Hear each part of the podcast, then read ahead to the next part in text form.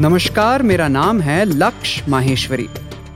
मेरे पॉडकास्ट अवधूत में आप सुनेंगे वेदों और उपनिषदों की ऐसी ऐसी कहानियाँ जो आपको खुद के करीब ले आएँगी। तो चलिए सुनते हैं आज की कहानी।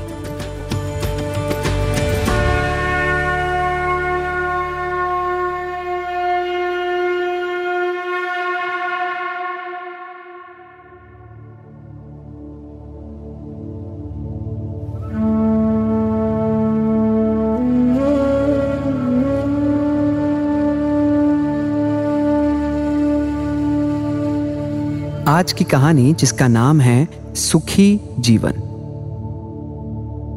हुआ यूँ कि बहुत समय पहले उत्तम नगर नाम का एक राज्य हुआ करता था। उसके राजा ने अपनी प्रजा को सुखी रखने के लिए सब कुछ किया। मगर राजा कभी स्वयं सुखी हो ही नहीं पाया। उनका महामंत्री भागा भागा राजा के पास गया, जो कि बीमार पड़ा था। महामंत्री ने राजा को समझाया कि आपकी पूरी प्रजा बहुत सुखी है। तो फिर आप क्यों दुखी हैं? राजा गुस्से में कहने लगा कि क्योंकि मैं सुखी नहीं हूँ। तुम्हारे हंसाने वाले धारावाहिक और नाटक मुझे अब सुख नहीं देते। तुम्हारे हर दिन नाचने गाने वाले गवैये नचनिए मुझे अब सुख नहीं देते। यहाँ तक कि संतों के प्रवचन भी मुझे अब सुख नहीं देते। महामंत्री कहने लगा कि अगर आज्ञा हो तो पूरे राज्य में खेल उत्सव, यानी स्पोर्ट्स चैंपियनशिप का आयोजन कर दूँ। शायद उससे आपको सुख मिले। राजा ने कहा कि पल पल उत्तेजना, यानी एक्साइटमेंट बढ़ाने वाले तुम्हारे ये खेल महोत्सव भी मुझे अब सुख नहीं देते। महामंत्री परेशान हो गया। कहने लगा कि अब मैं ऐसा क्या करूँ राजा जी जिससे आपको सुख मिले? राजा ने कहा, एक काम करो, पूरे राज्य में घोषणा करवा दो कि जो भी हमें सुखी होने का रहस्य बताएगा, वह राजा से बहुत बड़ा इनाम पाएगा। महामंत्री ने अगले ही दिन पूरे राज्य में यह घोषणा करवा दी। सुनो सुनो सुनो, उत्तम नगर राज्य के वासियों सुनो। उत्तम नगर के राजा सुखी नहीं है। महाराज को सुख देने वाली वस्तुओं का अभाव नहीं है, पर महाराज को सुख की अनुभूति नहीं हो पा रही है।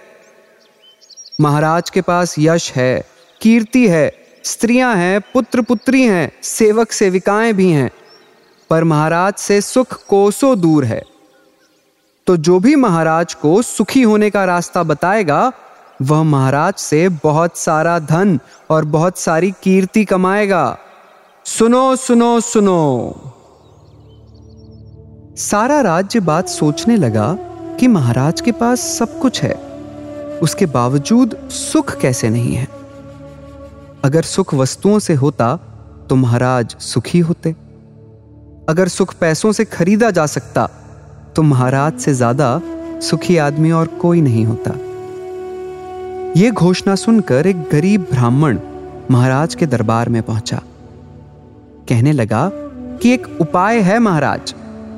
अगर आप एक ऐसे इंसान की कमीज यानी शर्ट पहने जो सुखी हो तो आप भी सुखी हो जाएँगे।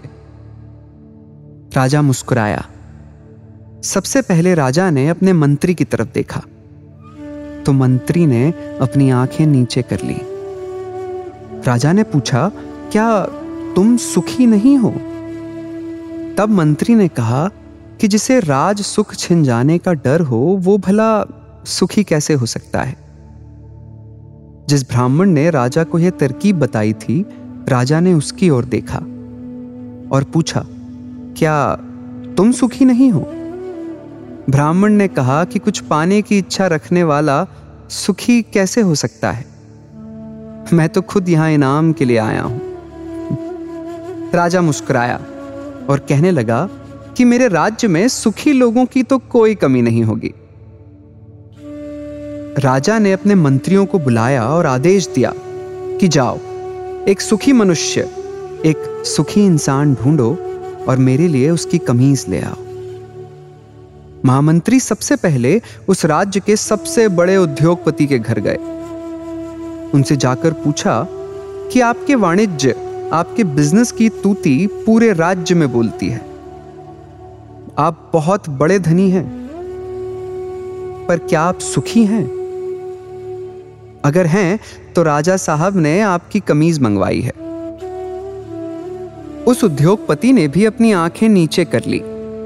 कहा, जब तक हर दिए में मेरा तेल नहीं चलता, जब तक हर तन पर मेरा कपड़ा नहीं होता, हर घर आँगन में मेरा सिक्का नहीं चमकता तब तक मेरी इच्छाओं का अंत कैसे हो सकता है?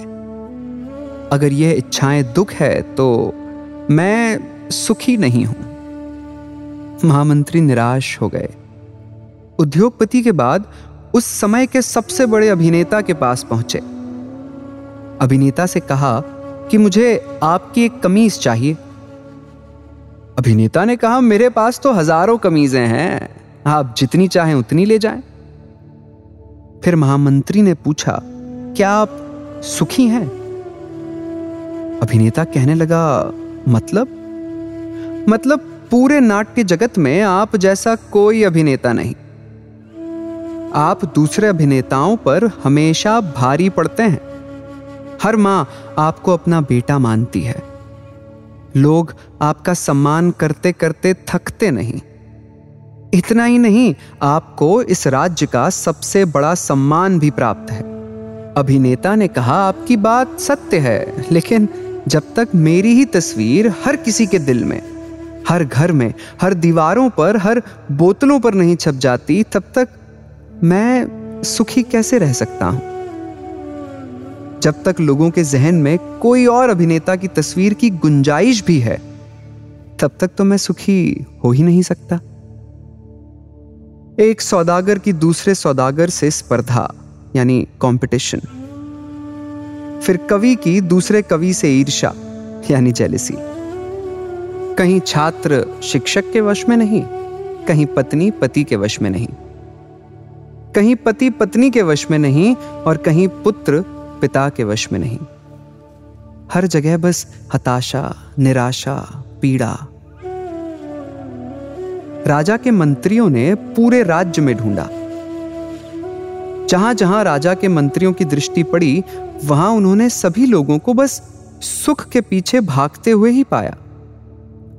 राजा के सिपाही और मंत्री सुखी आदमी की तलाश में पूरे राज्य में दिन रात भटकते रहते। धूप और प्यास से सताए हुए सिपाही एक जगह बैठकर विश्राम कर रहे थे। आपस में बात कर रहे थे कि राजा ने सुखी आदमी के चक्कर में हमें दुखी किया हुआ है। क्या सच में पूरे राज्य में कोई सुखी आदमी है ही नहीं? तभी वहीं बगल में एक बैलगाड़ी के पास बैठा एक बूढ़ा आदमी सूखी रोटी और प्याज खा रहा था। सिपाहियों ने उससे पूछ लिया कि, भाई, कैसे हो? जवाब में उसने कहा, सुखी हूँ ये सुनते ही सैनिक जैसे चौकन्ने हो गए। भागकर उसके पास पहुँचे और पूछा, क्या कहा तुमने? आदमी ने कहा, सुखी हूँ और क्या? सैनिक खुशी से नाचने लगे। चिल्ला चिल्ला कर बाकी सैनिकों को इकट्ठा कर लिया कि, देखो देखो, हमें हमें सुखी आदमी मिल गया। दूसरे सैनिक भी भाग, भागे आए। उसके पास पहुँचे, सबने उनसे पूछा कि क्या सच में तुम सुखी हो? आदमी ने कहा, एक ही बात कितनी बार बताऊँ? हाँ भाई, सुखी हूँ। सैनिकों ने पूछा कि तुम्हारी कमीज कहाँ है? आदमी ने पूछा, कौन सी कमीज? सैनिकों ने कहा कि तुमने घोषणा नहीं सुनी। राजा ने सुखी आदमी की कमीज के लिए इनाम रखा है। बैलगाड़ी वाले आदमी ने कहा कि मेरे पास तो कोई कमीज है ही नहीं। सैनिक चौक गए। कहने लगे कि तुम्हारे पास एक कमीज तक नहीं है तो तुम सुखी कैसे हो गए? आदमी हंसा। उसने कहा कि मेरा सुख किसी कमीज में नहीं है, मैं खुद ही सुख हूँ। सैनिक भागते भागते अपने राजा के दरबार में पहुँचे। कहने लगे कि हमें सुखी आदमी तो मिल गया, मगर उसके पास तो कोई कमीज ही नहीं है। राजा ने अपने महामंत्री को भेजा। यह कहकर कि जाओ, उस आदमी को मेरे पास ले आओ।